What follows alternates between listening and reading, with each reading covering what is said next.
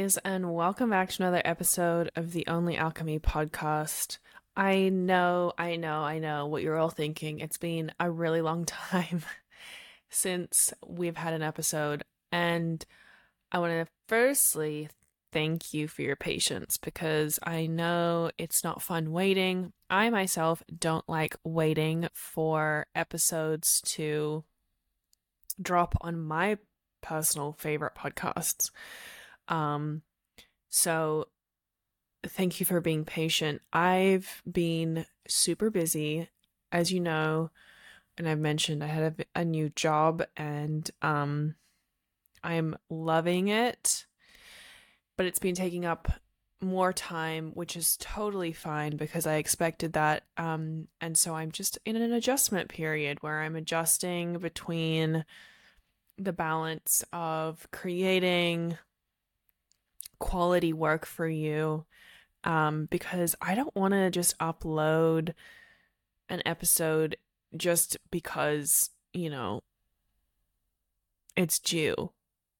Like, I want to make sure that the episodes are actually quality episodes with quality guests. I don't want to be putting out content that I don't support or that you know, is like not up to my standard because I hold myself to a high standard that only just keeps getting higher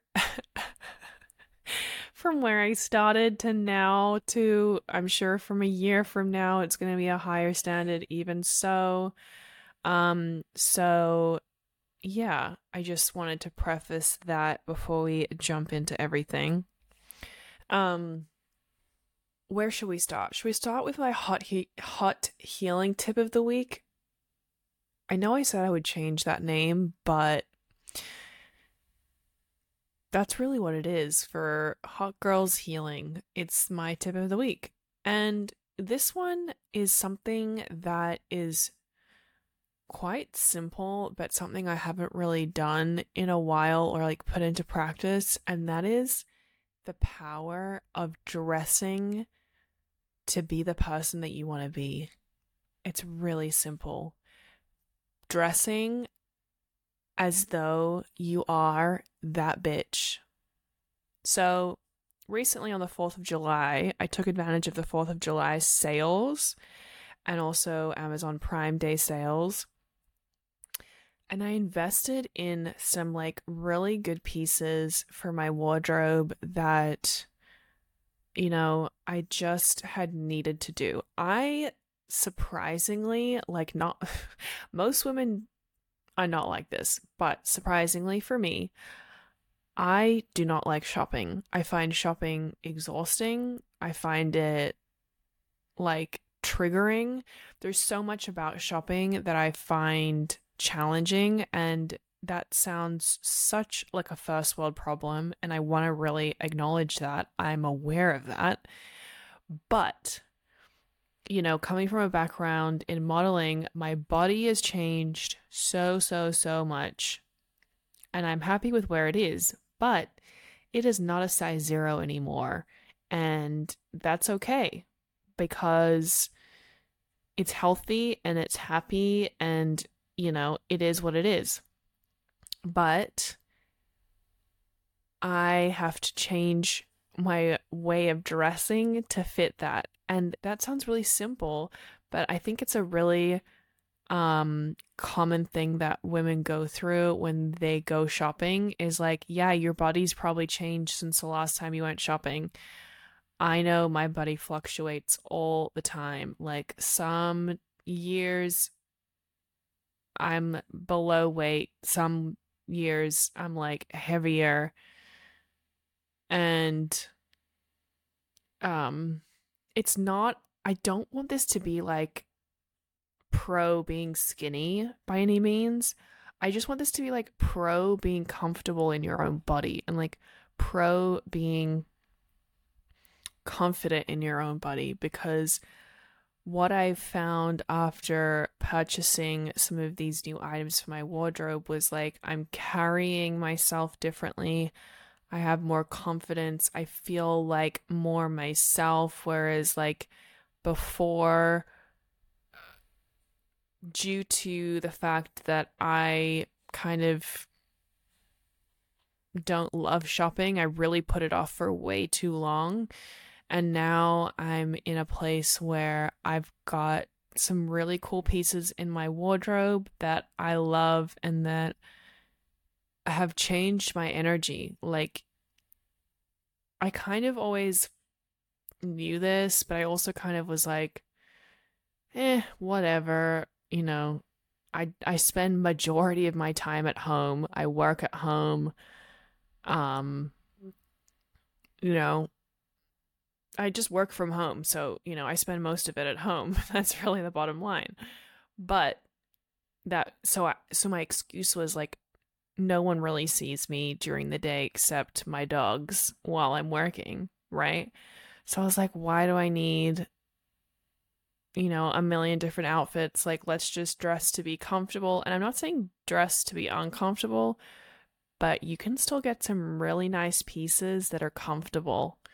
Um, so this probably may not be very revolutionary for a lot of you listening. Like, duh, like obviously this is like old news, but it's uh it's relevant to me this past week. So I have some new pieces in my wardrobe. Most of them are very flowy. There's not a lot of tight fitting clothing. If there is, it's like a it's like a tight t-shirt that's like very like comfortable. Um but it's made a really big difference to my mood, to the way that I feel like just everything. And so that's my hot healing tip of the week is like if you have the means to, which is also obviously like a point of privilege too, like it's not obviously a cheap thing to to update your wardrobe and I understand that. Like I really do. But if you can throw $15 to getting a new shirt or like maybe you go thrifting or whatever it is, like finding pieces that make you feel good um and investing in your wardrobe, like I am gone of the days um from buying cheap shit that does not last and that looks cheap after like 3 washes. I'm done with that. I'm investing in good, long lasting pieces that are staple items and it's much more sustainable for the, you know the planet and the environment it's not buying into fast fashion it's like actually buying clothing that is quality and that's going to last you like 10 plus years rather than you know something that's going to fall apart in a year's time and like you're going to have to replace. So that's my tip of the week. Um anyway, let's move on to today's guest because today's guest is Bethany Webster, and she's an expert in the mother wound. Now, this is a topic that I've wanted to talk about for a while, but I just don't know how to approach because I don't want this episode to come off like mothers, like I'm bashing mothers. That's not my intention at all. Mothers are human beings. We have to acknowledge the fact that people have flaws and people are doing the best they can with the tools they have. And I hate that expression because it's been used so much, but it is true. Um, I am not a mother to a child. I have two dogs. That is a type of a dog mom. I am not comparing that to, to bringing up a human whatsoever. But um, the small amount of responsibility that I have with these dogs, like I am already acutely aware of what it's going to be like to have a human child. And so part of this is like actually my intention is to equip mums, not just kids, but like mums to understand um, how they can better themselves through healing their own mother wound because we're basically just passing on our mom's traumas from generation to generation and it's just not a good cycle to be in. And um yeah so um anyway we talk about a lot of different things in this episode we talk about um how the mother wound shows up in relationships the mother wound versus the father wound we talk about siblings um having the same mother but like different relationships with her with them. We talk about triangulation. Um, again, the patriarchy, how society just does not set mothers up for success. There's so much to this episode. Um, whether you have a really positive relationship with your mom or you have like a really negative relationship and that's really challenging and difficult for you, I think you're going to get a lot out of it if you're whatever end of the spectrum. And again, a reminder you can be super grateful and love your mom with your whole heart and still have a mother wound. So I don't want you to conflate this with ungratefulness or, you know, hating mothers. Like this is the nuances are a it's complicated. Let's just say that. Um anyway, I really hope you guys enjoy this episode. This is the final episode for season 2. I want you guys to know that, okay? This is the final episode to season 2. Season 3 will be out when I like decide it's going to be out. Season 3 I have to actually decide on a um a launch date for season 3. But prepare for at least a month of um some silence from me in the sense that this episode will be the episode that's going to keep you going for at least a month. Um and I'm doing that again to make sure that the episodes are quality, that I can schedule guests and that there isn't just weeks of gaps between episodes. So season three will be really coming back with a bang, and I'm gonna make some really amazing guests. Uh, so yeah. All right, that's that's it from me, guys. Um, as always, you can email the podcast if you have any questions um, or you can DM me. And the email is onlyalchemypodcast at gmail.com. Or you can DM me on Instagram, the Only Alchemy Podcast, if you have any questions or anything you want answered um, in a in a in a next episode. So, all right, love you guys. Bye.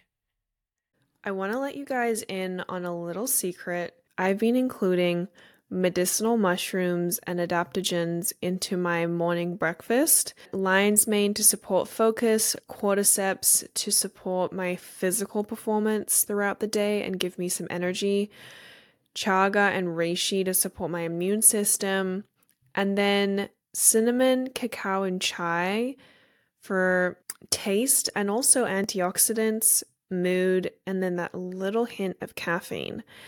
Now, that sounds like a lot of ingredients to include into your breakfast, but I've just been using one scoop of MUDWTR in hot water every single morning, and that with a little bit of honey and milk is just chef's kiss. And I'm telling you guys, I've been doing this since 2019, way before the podcast has even started and I'm lucky enough to be able to partner with them. So now I can share some amazing discounts with you guys so that you can also improve your morning routine as well.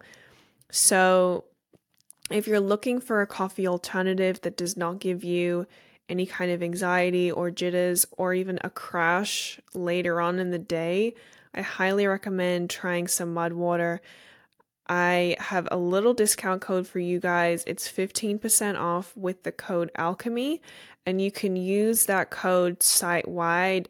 I also have a link in my show notes and in my bio for you to click on and enjoy MUDWTR. Alrighty. Hi, everyone. Today we have Bethany Webster with me, and she is the author of Discovering the Inner Mother. She's also a coach and speaker and we're going to pick her brain about the mother wound. Bethany, how are you? I'm doing great. It's awesome to be here. Thanks for having me. I'm so excited to talk to you because I feel like the mother wound there's so much misinformation on it on Instagram and there's so much um, good information on Instagram. And I wanted to get an expert on it so that we can sort of differentiate between what's facts and maybe what's maybe a little bit of misinformation and all that sort of thing. So, mm-hmm. before we dive in, can you tell us a little bit about you, your background, and how you actually got into this work? Absolutely. Um, I was actually the first person to bring the, the phrase mother wound into the larger conversation. I started a blog in 2014 when I was going through a kind of explosion in my own relationship with my mother. And I had been in therapy for like 15 years at that point, And I was like, I need to talk about this. And yeah. because when I was going through it, there was no information. You know, I was looking around and I was like, why aren't more people talking about this? Because the more that I was working through it, um, the more I started having these amazing like things happen to me, like spiritually. I, I felt more connected with my body. I felt more like just more energized like the way i felt in my body changed the way i felt about my place in the universe was changing. This was all organically happening and i'm like oh my gosh this is like the missing piece and no one is talking about the relationship between uh, a woman's relationship with her mother and ha- the massive implications that that has on the rest of your life and so i was like darn it i'm gonna have to start writing about this. I guess I'm going to be that one. So I started a blog on WordPress, you know, one of those f- free you know, blogs first started, and it just blew up. Like immediately, I had women from the UK, different countries, even like Eastern European countries, Serbia, Russia. People were just like, "Thank you, thank you for talking about this," because I am so going through this and I can't find information about it anywhere. And I also, you know, got a lot of hate mail from mothers and people also who were like, "How dare you talk?" about mothers and what they go through, you know. So it was like that's I was expecting that. That was one of the reasons I was afraid. But the response I got from women was just like so powerful. Women really wanted this information. And um, so I blogged, like, I was working at a university and I couldn't leave my job at the time. So I just wrote an article every two weeks for about a couple years. And um, while that was going on, I was going no contact with my own mom. And um, I can talk more about that later, but that was part of the picture. And then after, I think it was, I don't know, 2014, I was able to leave my job. I created a course and got certified in coaching. And um, it just kind of grew from there. And I started doing workshops around the world. And so, there, you know, I was kind of the first one to bring this forward. And it's been really cool to witness other people, you know, talking about this topic. But I really, what I would say is, and I'm glad you sought me out because a person can only take you as deep with this as they have gone themselves. So, you know, people can talk a lot of like psychobabble, but if you have not, this is complex stuff. This is like, mm-hmm. there's a lot of nuances, there's a lot of pitfalls, there's a lot of places you can get stuck. And so I am so like dedicated to helping women to kind of shorten, you know, accelerate the process and not have to get stuck in things like self blame, feeling like an ungrateful person. I mean, that's what I did for years. I, I knew that I had to look at my relationship with my mom, but I was terrified. Like, I think so many women are like, oh my God, am I a bad person? You know, does this make me ungrateful? Does this mean, um, you know, also just afraid of my own mother's response, you know, yeah. you know, and it took me years to build up to finally talk to my mom about our dynamic. But that was a powerful turning point. So I kind of coach women through how to address the dynamics with your mom and then also to do the internal work because once you get that external piece squared away, whether that's new boundaries or For some people, it's no contact. Once you get that straightened out, then the, the mother wound work goes inside. And it's about, okay, how do I deal with the mother inside myself? And, you know, how that can be like self sabotage, self doubt, um, you know, things that happen in relationships, especially friendships or romantic relationships, that all have their roots inside the relationship with our moms. So I think this is the most important work that women can do because honestly, it's we're dealing, you know, it's not really about our moms. It's about ourselves. It's about how we became who we are, why we have certain tendencies, and what we can do about it to transform it. So I kind of see it like in a way it's it's it's a rite of passage. Our society and our culture doesn't give us especially you know women, we live in a patriarchal culture which sees women as less than. So there's not a lot of support for women in differentiating right? Mm. Individuating into our own sovereign selves and what that means. So we have to create that ourselves. And that's what I've seen in the work that I do that the women who do this work and they stay with it long enough, it's like you just give birth to yourself. You become a leader naturally, organically. It's not even something you need to work towards. It's just like when these things start to shed, you know, accumulated baggage and beliefs that aren't really yours, just things you've picked up on over the over the time that you've been alive you start to cultivate you start to get to the root which is like your true self and then you you stop being so scared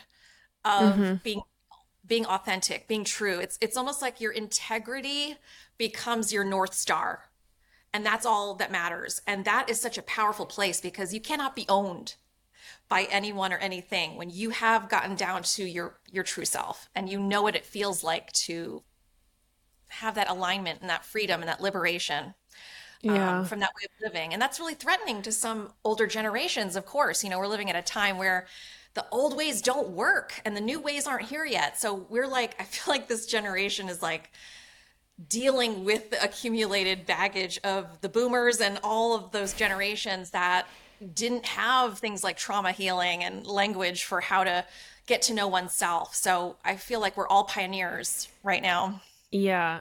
I'm glad you touched on the the idea of being ungrateful because I think that's a really big one that that stops people a lot of the time from diving into this type of work and I mm-hmm. myself like I've I'm not a mother like there's so much where I know that when that day comes I'm going to be like this is so much harder than I thought it was going to be. And obviously, I know it's a really, really tough job. It's the toughest job in the world trying to raise a human. Like, I understand that. Um, but it is definitely a hurdle to get over in terms of like, how do I approach this?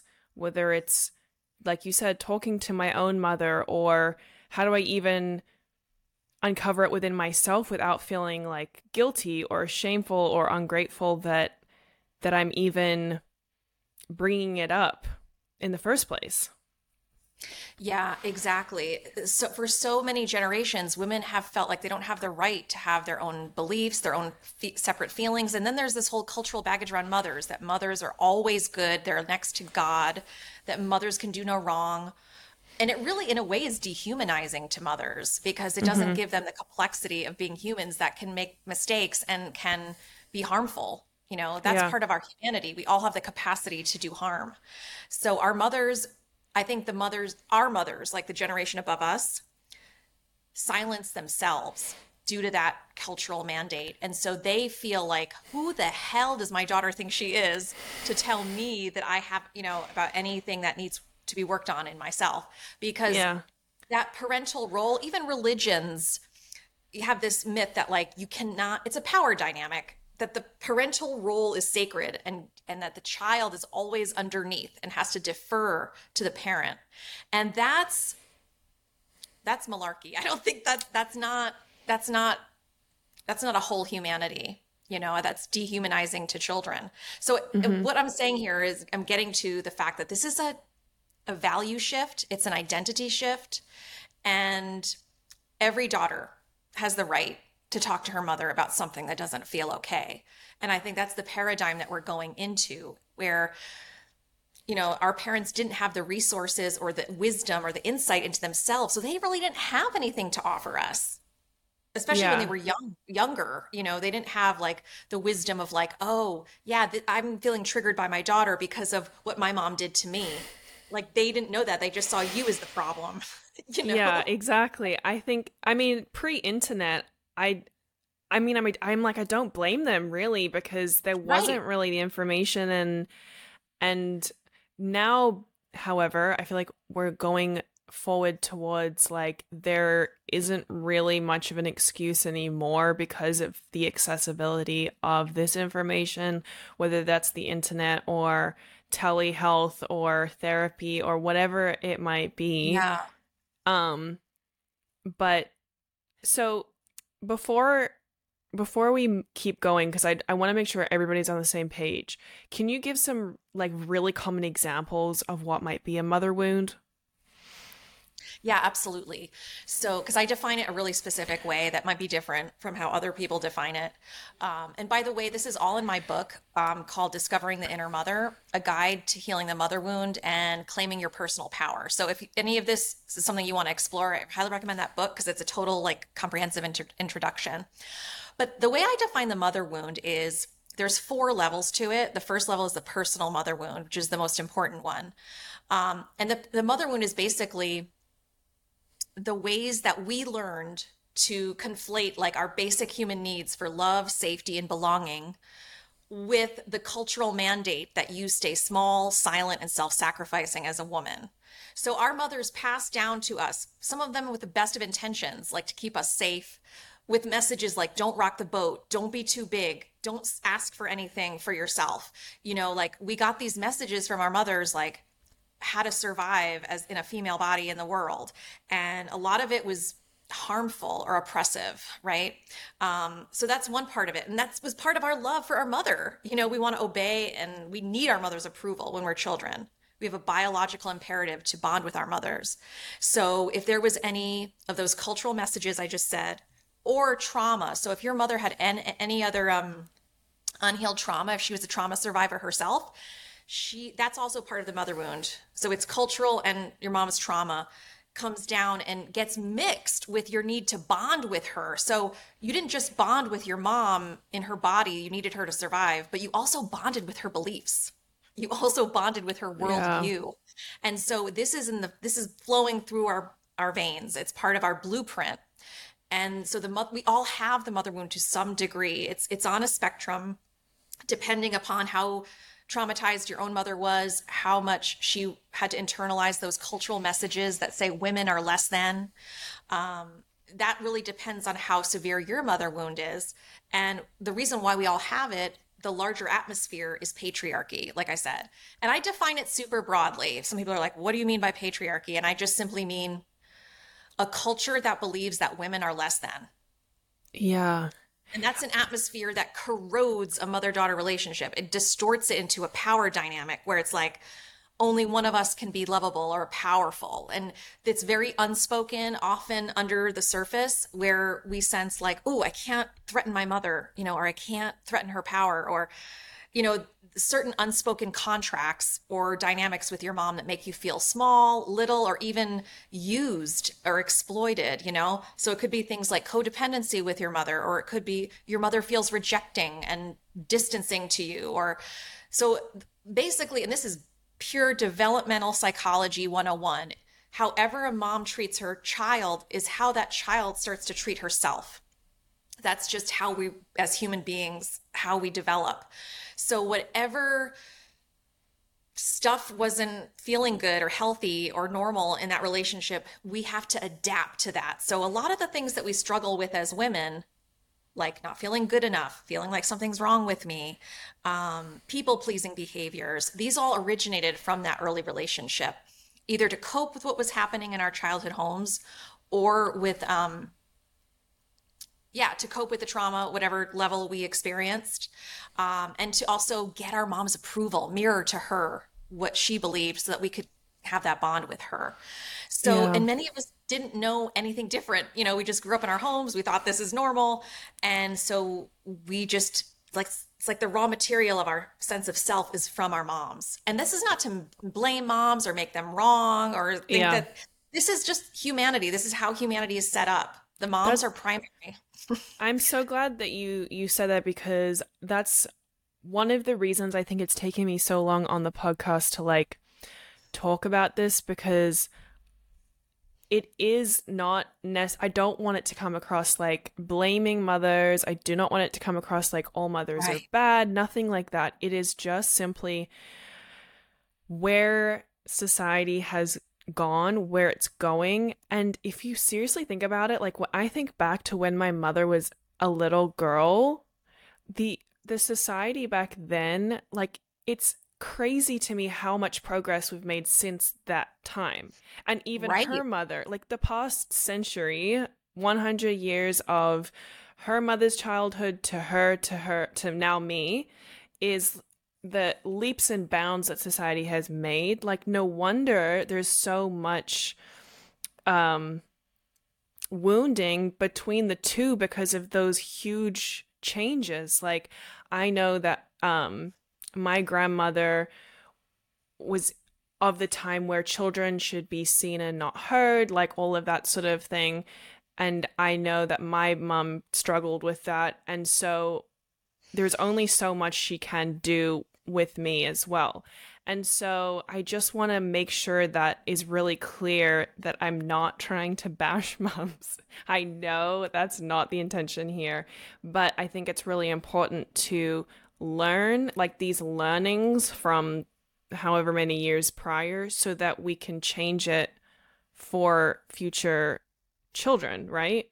Exactly, exactly. Well put.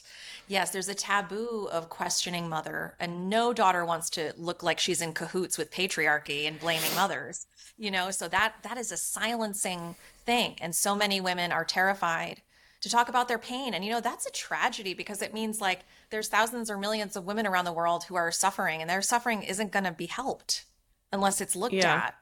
So it's like the silence of the around the mother wound keeps everybody imprisoned and held hostage to the pain of the mother wound and their lineage. So it just gets passed down. The pain gets passed down. So this work is not for the faint of heart. You know, it, it does have nuance some people don't see it. They're just like, this is mother blaming. And it's like, no, it's not because, you know, we can't change society's view of women if we keep ourselves silent. We can't really and that's what women really need is our own voices. We need to feel free to be our full, complex, multi-layered selves in the world. And if we just keep idealizing mothers, you know, it's not just idealization, it's also blame. Like society either thinks mothers are perfect or they're crap and they're blamed for everything. It's a very black or white type of relationship, a type of image. And I think as we heal the mother wound, we start to open up this conversation around mothers being multifaceted, complex being. We're full human beings. Yeah. And the role is not just to be the best mother. And so that, you know, it's like that silence almost serves the denigration of mothers. Yeah, well, I feel like women in general, mother or not, are blamed for so much.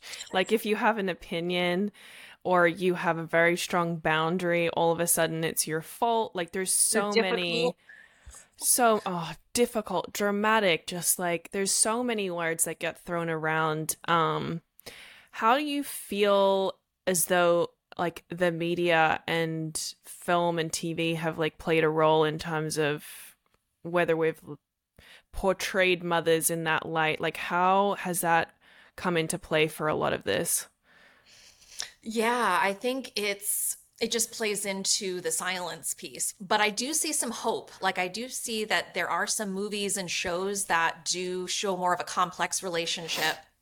Um, and some of them do show the mother wound. Like i don't watch a lot of these shows but i've heard about them. Like um oh, I'm blanking on the name. Sharper thing, a sharper, sharper objects, sharp objects, something like that.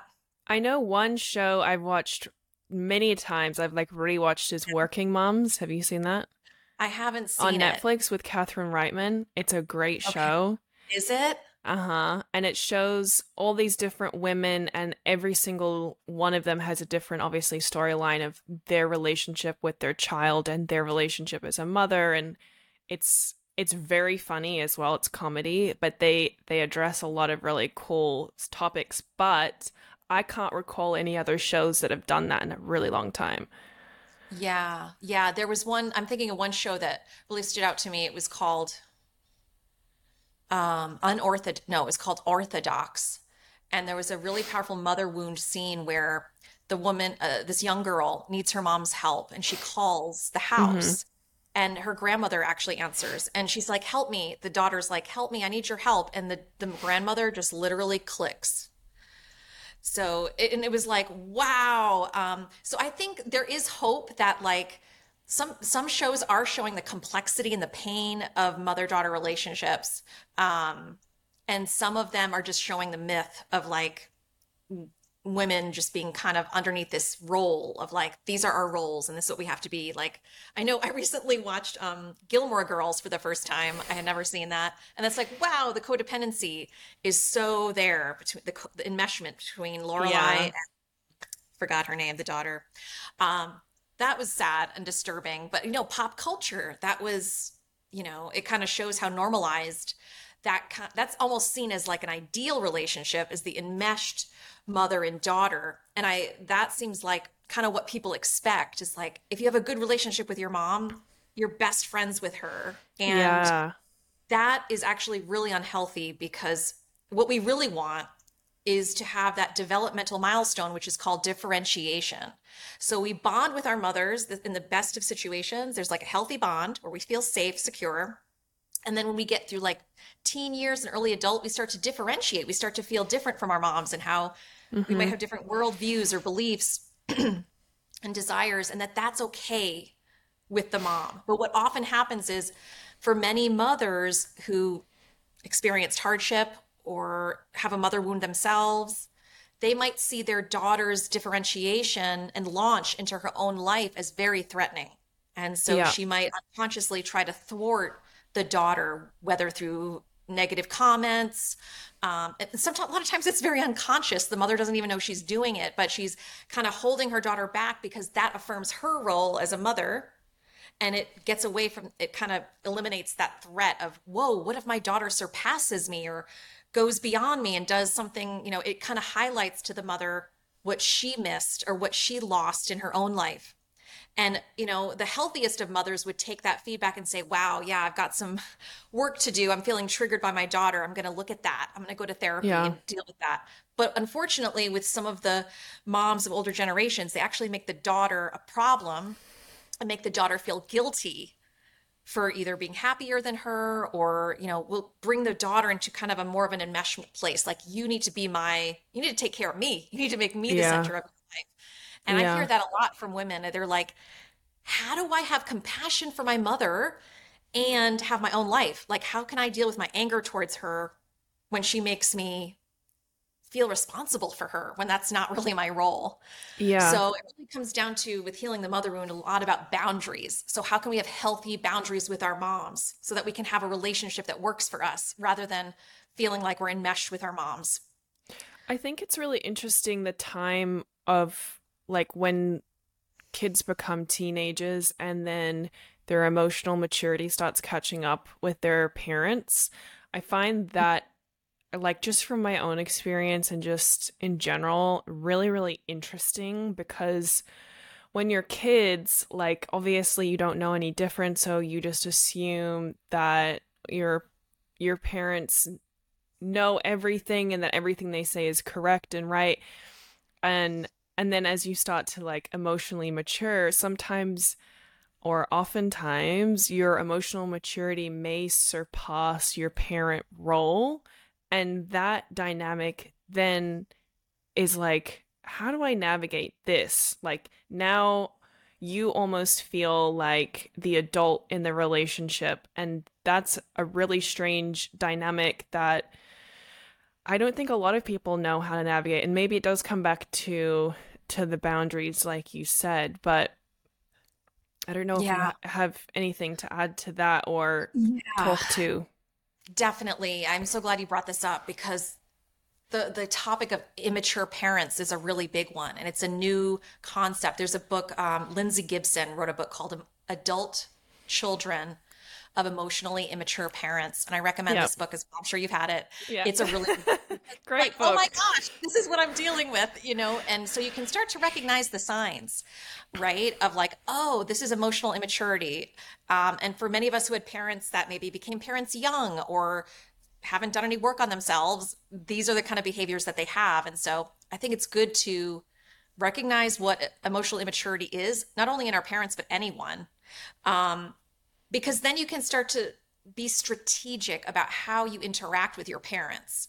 Um, because it's it's easy to slip into either being a therapist or a counselor for your parent or just being perpetually angry with them or you know there's a lot of just kind of cul-de-sacs you can get stuck in so i think if we have if you realize your mom or your dad or both of them is emotionally immature it's a real opportunity for growth because you can start to differentiate from them like this is what i know i can do the relationship i can have and the relationship that maybe i longed for that i can't have with them because yeah. they cannot meet me at that level. I think that's a lot of the work that I do in my coaching is helping women to like come to terms with, you know, the mom I want and the mom I have. And they are sometimes very different. And the child mm-hmm. in us, the inner child is like, I want my good mom. You know, I just want to, I call it the impossible dream. You know, if I just do XYZ, then my mom will finally see me and understand me. And then we'll have that good relationship that I want. And the truth of the matter is that whatever your mom is giving you is showing you that's her best. This is it. This is all she can give you. And you can't bank your happiness on her changing because for the most part, they won't. If, yeah. if she's not on a path of growth, some do, but uh, most don't. So it's like kind of grieving the mom you have. And, and in that process, though, you get to feel liberated because you stop making your well-being contingent on your mom being a certain way. Okay, Does let's that make talk- sense? Yes, I'm glad you brought grief up because I wanted to talk about it. Um, mm-hmm. and I have touched on this before in a previous episode, which was more so like grieving a parent that's still alive, which is something that doesn't get like really understood very well. Um, mm-hmm. because most of us think death is you have to be dead to to grieve someone. Um, so how does that what there's so much to this question. So I'm just trying to think yeah. where we can start. Basically, like, how does that show up? Because I feel like a lot of this type of grief, from what I've heard, seen, and experienced myself, is you don't even recognize it as grief until like almost like it's past and you're looking back. Does that make sense?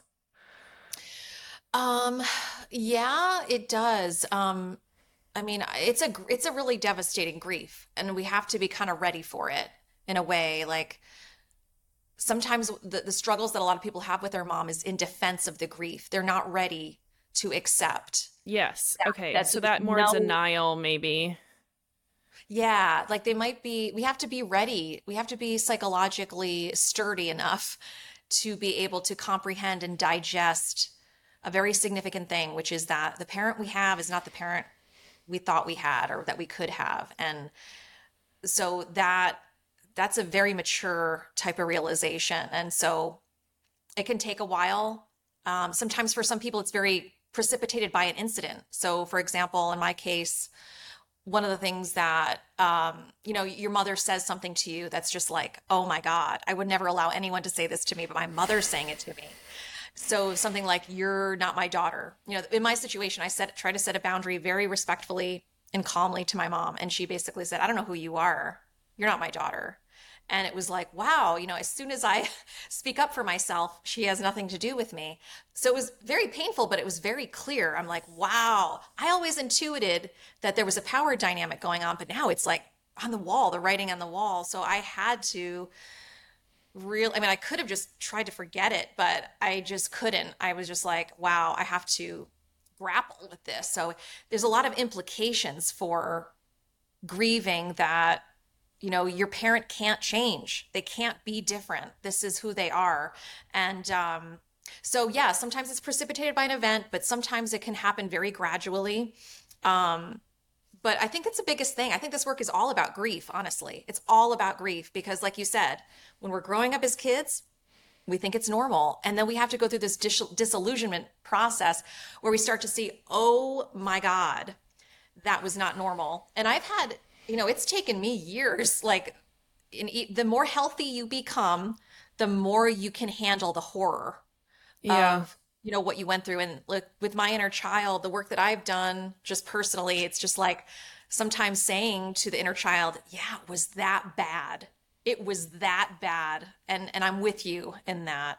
So the more we can comprehend the true magnitude of the horror that we went through we, we it's like the freer we can become because and as you heal you you almost have to grieve as you keep going because you start to realize your worth you're like, wow, I was such a precious child, or I was so innocent, or mm-hmm. you start to like have a new relationship with yourself as you heal, more accurate, reality based, uh, clear perception of yourself. And so that always brings a little more grief like, wow, I can see myself clearly and I can empathize more deeply with the younger versions of myself that were in a in a really t- difficult situation. Does that make sense? Totally makes sense. And you guys, when I think about the fact that I used to get in my car um, and drive to therapy as a depressed and anxious girl, I honestly cannot believe it. Like the irony that people who suffer from depression have to will themselves to get out of bed and then battle with parking and traffic and waiting rooms only to talk to their therapist for an hour not to mention the emotional roller coaster of health insurance. Um, I'm over it. Why don't we make mental health easier and more accessible? Well, there is someone who does that, and that's BetterHelp. Thank you, BetterHelp, for sponsoring this episode. BetterHelp is the world's largest therapy service, and it's 100% online. With BetterHelp, you can tap into a network of over 25,000 licensed and experienced therapists who can help you with a wide range of issues. So, to get started, just answer a few questions about your needs and preferences in therapy.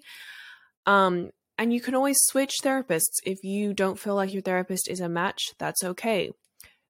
You can also message your therapist at any time and schedule live sessions when it's convenient for you. I can't tell you how easy this is. To get 10% off your first month at BetterHelp, go to betterhelp.com forward slash only alchemy. That's better, H E L P dot com slash only alchemy. I think one thing that I wanted to touch on was there's so many different situations and circumstances. Like every family is completely different. There are single moms that are just trying to keep a roof over your head and they're doing their best they can. There's families that have affluent wealth that have you everything that you could ever want. And yet there's so much similarity between people's like core wounding with with their parents. So I'm trying to mm-hmm to touch on sort of like all different maybe common aspects, but I want to touch on one particular thing that I think all families do often. Not maybe not all, but it's common, which is sweeping things under the rug. Yeah. Why is that so detrimental for a child or for a family to do? Yeah, it's a big one. The reason it's so detrimental is it basically invisibilizes or erases the child the child's feelings, the child's perceptions. It tells the child to not believe themselves, to not trust their eyes and ears and their feelings and say, you know, so it almost like disables that connection the child is forming with their own system to trust their perceptions. Um, and uh, family narratives are very powerful. You know, it's people believe, you know, especially where there's like abuse or trauma happening in the home um, or the other parent is in denial and the other one is a perpetrator. So it, it's like in a way it's a kind of brainwashing. It's saying don't listen to yourself. Listen to me. I'm the powerful parent. And so what i say is reality. So as healing adults we have to reclaim our own reality. We have to reclaim our own perceptions as valid um, and you know sweeping under the rug I, I had a, I came from a family, especially my mother's side, very much into that about image and prestige, and um, and we don't talk about those things. Um, yep. And that never happened. Like things you saw happen, and someone says, "Oh, that didn't happen." Like that level. So um, the reason why people do that is because they don't have any tools. They feel shame about it. They feel shame. They don't know how to process that shame, and so it's easier to make the child who's in an inferior, lower level of power to make them um, wrong. Mm-hmm. you know, because the parent has that power that the child doesn't. So, um, yeah, putting things under the rug. And a lot of older generations believed, literally believed, that it was noble. It was a noble thing to be silent about abuse and and that you're protecting the family or that it's the family's honor um, that's at stake. And so you have to, and I think this is comes from really old origins, you know, like Mm-hmm. tribal level um, when our survival depended on cohesion of groups. And if someone raises their hand and says, this is wrong, then they threaten the safety of the entire group. Yeah. So it has that safety component. So the person who's speaking the truth, and oftentimes it's the healthiest person in the family system who's saying, this is wrong. you know, the whistleblower is like the healthier one. And they often get pathologized and told that they're wrong or bad or crazy. You know, women have been told we've been crazy forever. So, um, but they're usually the one that sees the emperor had, has no clothes or, you know, so we, ha- it's a powerful thing to Yeah. advocate for your own perceptions and your own beliefs. And I think that's why it's such a threat to older generations because think about it. Um, for women who didn't have a voice or you know had to suppress a lot of pain to have a relationship with their mothers they had to give up a lot of themselves to function in that kind of half-life state you know? And so for a mother to see a daughter just say i don't i'm not doing that. I'm not abandoning myself the way that you did. I want to be whole and healthy. And Yeah. i i deserve that. The the mother has to handle and reevaluate all of her choices and decisions. And many mothers don't have the the capacity or the psychological coherence to be able to to do that kind of deep inner work. So it's easier for them to make the daughter the problem. Now i'm sharing all this so that you know where it comes from that it's nobody's it's not your fault as a daughter. If you're like i've tried everything with my mom and i want her to see me and understand me. I'm, I'm good. I'm coming from a good place. Yes you are. And your mom is just not interested or able to see that. And that's in her that's an issue in her. It's not an issue in you that you have to keep trying to fix. You know what i'm saying? I think a lot of people stay on that treadmill of like what can i do to improve this relationship? And for many of us we have to accept that the relationship is going to be less than we want. It might be superficial but calm um, or some moms we have to detach from to be healthy. We have to choose our own lives. Yeah, I think that's the hardest choice as well because that's um you know that again internal guilt or feeling ungrateful and everyone always reminding you, "Oh, you only have one mother" and all that sort of thing and um i want to say something about that because i think that's really important yeah. you if you have if you're something your mother is doing is not okay with you it feels unhealthy it doesn't feel right that does not mean you're not grateful you can mm-hmm. be so grateful to your mom for all the good that she could give you and have a very valid reason to be upset or feel like you want to work through something with her those two things are not in conflict with each other you can even love your mother and have great gratitude and appreciation. And you get to have boundaries, you get to have standards for how people interact with you. Because you're a daughter doesn't mean you have to be a doormat or a punching bag or a dumping ground for your mother. So I start to I teach women how to become fierce about their value and get to that they ha- get to have standards. Yeah. And you have to be willing to allow your mom to be pissed off at you and angry that you feel that you love yourself enough to have standards and have boundaries. Let your Yeah. mom be pissed about that. She will survive that disappointment. Yeah.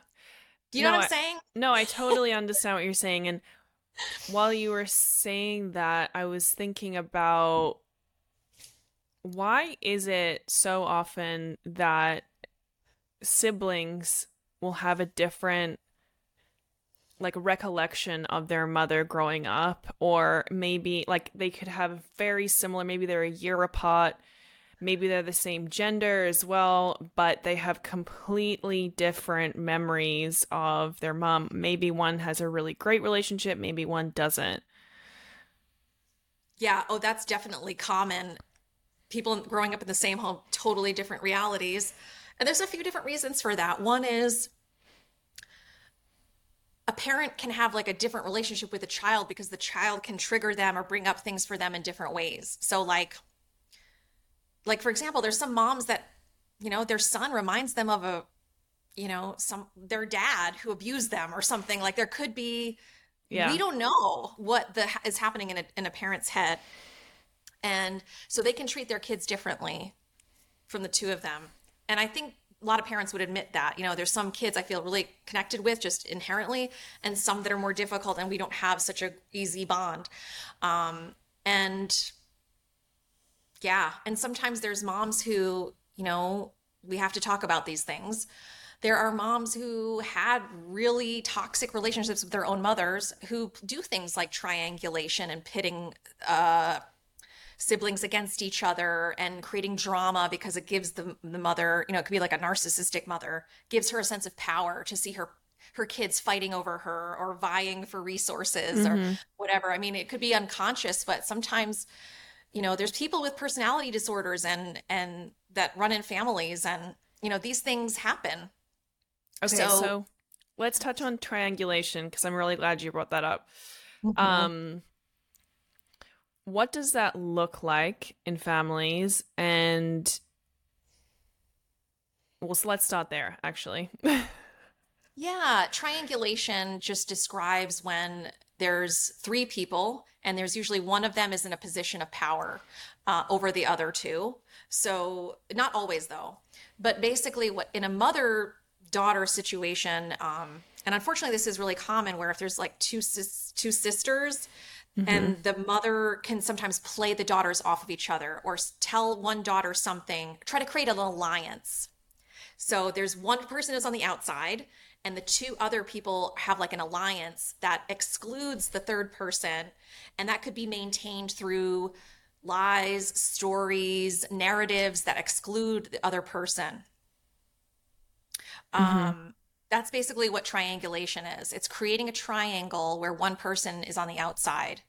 And for people that grew up with that, like, and and that's about power again this is about power power dynamics um, to add a nuance to this i realized you know in my own healing journey that i was in a triangle with my mother's inner child you know. Her inner child was kind of running the show all the time almost like almost like uh, in competition with me. Yeah, and so whenever I was spontaneously confident or maybe unashamed and happy or something, she would want to squash me down because her child inside felt threatened by that. Um, so you can even have that triangulation where you feel like you're in competition with your mother's inner child and you can't win that because the mother has the status of parent. So she can always push you down.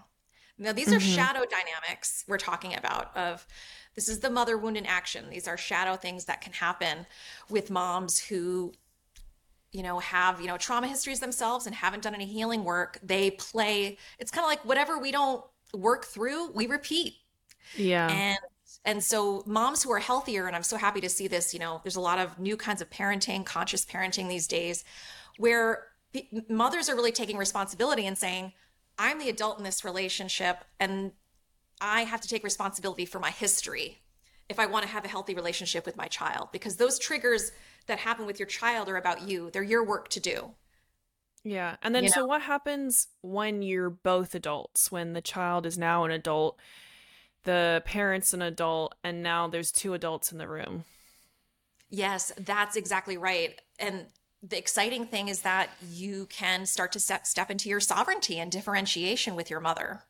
And often there's some kind of turbulence that happens around this this differentiation process because our culture tells us mothers and daughters should be enmeshed and should be best friends and you know so that's what we're up against um, so it's all about setting boundaries like i said at the beginning of our, our talk you know how to set boundaries how to communicate respectfully and calmly about your experience to have a voice in the relationship and to feel entitled to you know having standards for how your Yeah. mom talks to you you know um, that's what being an adult is in a relationship with your parent And so, how does the mother wound show up in more so romantic relationships? Yeah, I mean, we tend to, it really does. I'll just say that, like, it really does. Whatever we haven't, whatever, you know, cr- our growing edge is, we'll find in our relationship. So, and I haven't heard, I've heard this so many times like, I married my mother, or like my parent is doing the same thing as my mother. Yeah. Uh, so it could be something like it, trying to enmesh with you, or someone who keeps you at a distance. Um, so the goal in romantic relationships, as as I see it, is that each person in the relationship takes responsibility for their inner child. Yeah. Right? You're you're in a relationship with another adult and two adults, and the child inside of each of you is the responsibility of yours. I think what tends to happen is like we get into a romantic relationship and we just hand our inner child over to the other person, you know, like make me feel special, make me feel wanted, you know, give me the things that my parents didn't give me. And of course, that's completely unconscious. We don't, yeah. but it's really exciting to become conscious of these things because then instead of putting that projection all on our partner, which is an incredible impossible ask of another adult you know the time for us to get those needs met from another adult is over. It was in childhood. We cannot ask. It's not fair. And it's impossible to ask another adult to be our parent you know effectively. So it's it's really empowering i think to be really conscious about and have a deep bond with your inner child and to support your you know the partners support each other in being the best parent to their own inner children you know mm-hmm. So, what would be some examples that men and women might notice in relationships where the mother wound is coming up? Yeah, I would look at what what are your biggest fears? What are your biggest longings? Mm. What are your biggest fears and what are your biggest longings? Because usually those are and they can be feel really vulnerable you know, they could be things that are hard to even admit to oneself. But I think that's a good question. Like, how do you feel around this person? And what's what's coming up for you? So for example, it could be like um noticing that you kind of suppress yourself around this person or you notice that you kind of perform a little bit for them like some people pleasing is coming out or it could also be something like um wanting to keep them at a distance. You know something about them feels threatening or it doesn't feel safe to be close with them. Yeah. Um, so i would just pay attention to what are you noticing in that relationship? What is what is triggering you and how does that link back to your dy- dynamic with your mom and what is your inner child looking for from this person what is your inner child longing for from your partner mm. you know mm. sometimes it's really simple things like i want to feel important I want to feel like the most special one to this person. You know, these are all healthy, normal needs of a child.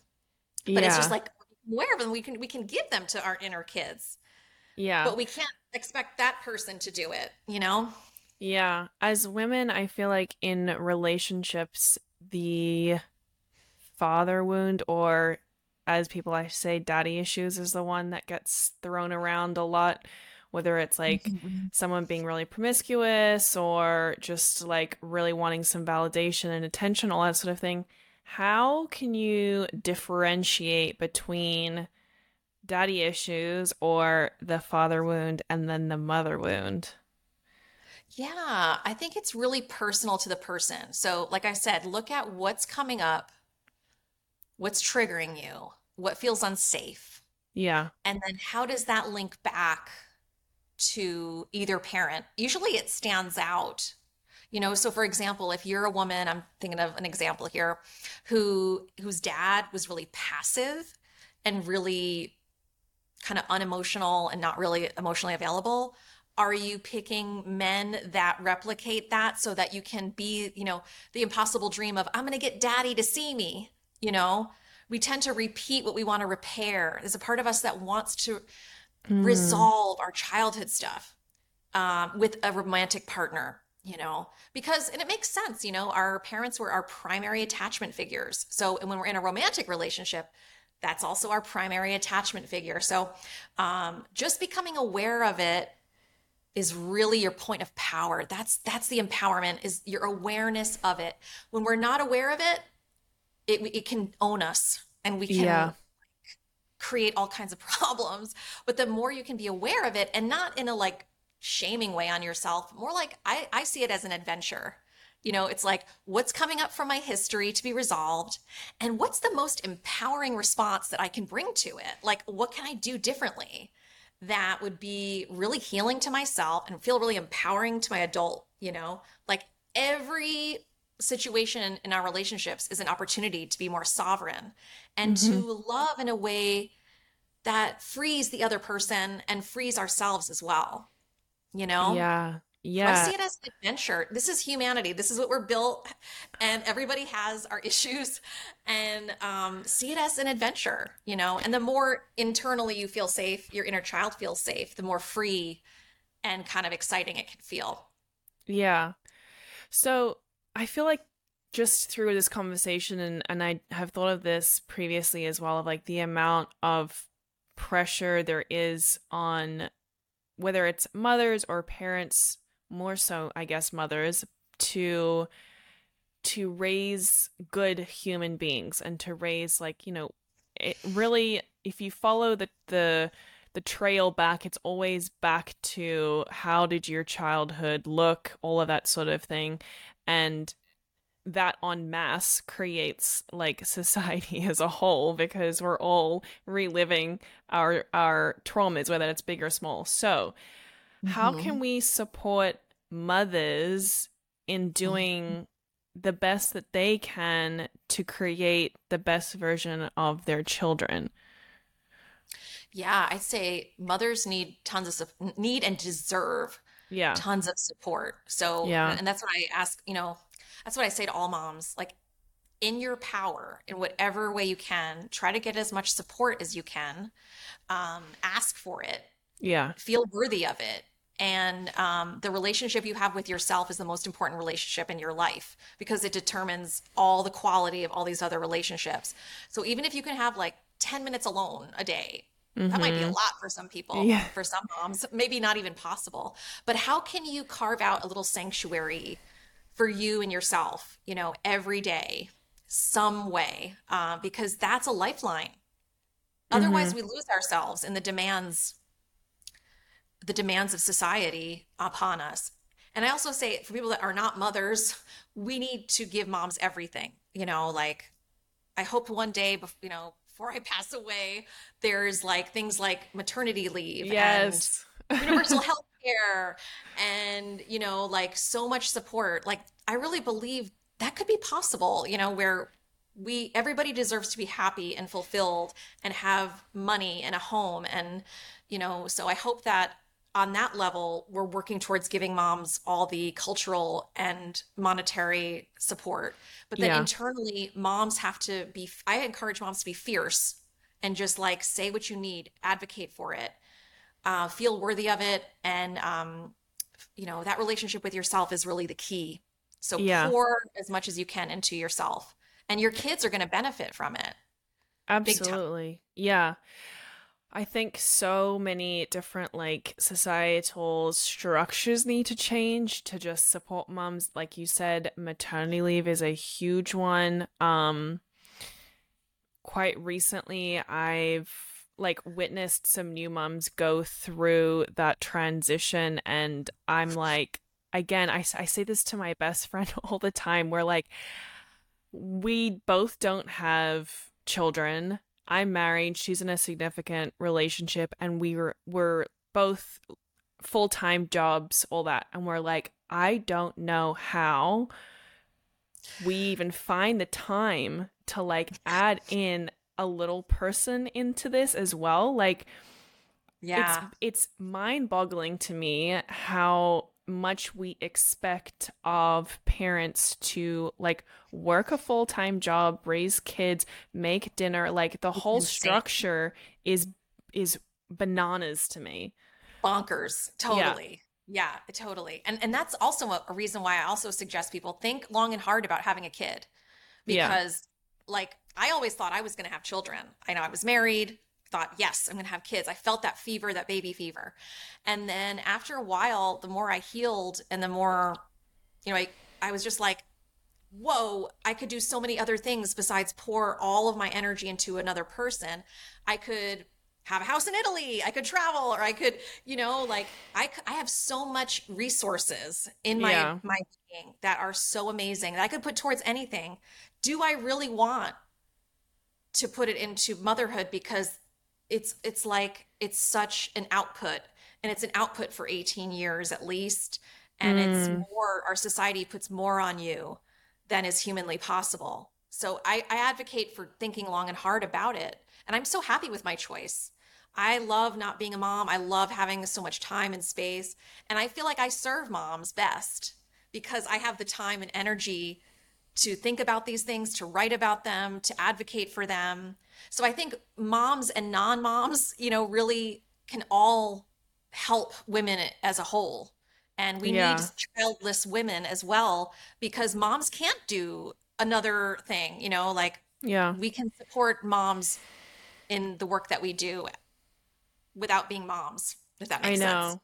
My fear is that the people, sounds funny, but I fear that the people who are really emotionally in touch, who don't choose to have children, should be the ones having children because the ones just like popping out babies for whatever reason, whether it's intentional or not, I'm like, do they have the bandwidth? I don't know. Like, that's my other fear of like, do you know what I mean? It sounds funny, but No, I do. I absolutely do. And I think every, you know, that's again a future thing I hope for is that our culture really gives women this time and space to think about motherhood and their choices about whether they want to have kids or not. And that's that's so many of my friends as well have said nobody told me how hard this is. Yeah. Like this is freaking brutal. And um and there's a reason why. Because women are strapped when they have kids, they don't have the time to do a lot of other things like think about political revolution, you know, and all these other things like, you know, it really serves the status quo for women to just be barefoot pregnant at home or strapped for time and and you know just surviving. And oh that really makes me angry but it, it makes me really passionate about women get to choose. We get to choose if we want to be moms and when and that's of Well, course something that's been taken away I was about um, to say, kind of these days. yeah there's a really regressive thing that's happening where the old is dying and it's trying to destroy everything progressive um as it goes down Yeah. and so we're living through this and i think it's temporary i think we're going to go through a, like almost a renaissance where things are going to come together but we have to stay strong talking about these things because there's a real regressive and this happens throughout history. If you look through like even before world war ii in like paris and germany there were you know lgbtq people were like on fire. There was creative there were women living together. There were people having you know in drag and dancing and poetry. And and then world war ii came. It was just like it's that regressive arm. So it's like we evolve as humans in this kind of dialectical way. We move forward and then we move back we move forward and we move back. And i think we've made a lot of ways forward like you said earlier last 100 years whoa and now the world is changing so much that kind of like regressive arm is coming back to try to pull it down. So we got to stay strong as Yeah, we live through these uncertain times. Definitely. So, speaking of staying strong, where can people find you and um, make use of your resources? Yeah, you can come to my website. It's uh, www.bethanywebster.com. And I've got a blog there with dozens of articles. I've got uh, lots of mini courses I just opened up, and I have one on the inner teenager that's going to be coming out um, Mm, later this summer, Healing the Inner Teenager. Um, and I've got a course there on sovereignty. And these are just like intro courses that you can check out. But my main course is called Healing the Mother Wound, and it has like seven steps, like the milestones that you need to go through to heal the mother wound. And um, that's like my landmark course, and thousands of women have gone through that. And there's like a global community. Um, recently, I've had women from like Kuwait and India and all these countries yeah. buying the course. So it's like this is, I feel like it's really this is something we're all going through is how can we dismantle patriarchy and how can we heal the mother wound which is those places that we were conditioned to oppress ourselves and abandon ourselves. So, as we heal that, we become more sovereign, more empowered, and more capable of leading, you know, the new world that's being birthed. as we speak. So um, definitely check that out. Um, that's called Healing the Mother Wound. It's the online course. And I al- also offer coaching as well. But you can find all of that on my website, which is bethanywebster.com. Amazing. That sounds awesome. Bethany, thank you so, so much. I'm upping my self care game in 2023, you guys. And how am I doing that? Well, I'm using HigherDOSE products. If you haven't heard of HigherDOSE, Higher Dose is the number one holistic recovery brand offering wellness technology, supplements, and rituals that support your well being from the inside out. And their products are all grounded in science, which is what I love about them. And it's the science of healing with infrared light, PEMF therapy, and red light therapy. My favorite all time product of theirs is the PEMF MAT. Now, that stands for Pulsed Electromagnetic Field Technology, and it sends electromagnetic waves through your body at different healing frequencies to promote your body's natural recovery process. I use my mat every single day when I'm answering emails, scrolling TikTok, or doing my daily meditation and I combine it often times with my red light face mask. And my red light face mask helps me fade my acne scars and rejuvenates my skin. I am such an advocate for this brand, you guys. I it's unreal that I get to partner with them because truly I love all the products on their website and I seriously encourage you guys to give them a try. And of course, I have a little discount for you guys 15% off. So all you have to do is go to the show notes, click the link in the show not- notes or the link in my bio on Instagram or TikTok. And when you go to check out, don't forget to put in the code alchemy. That's A L C H E M Y, alchemy for 15% off.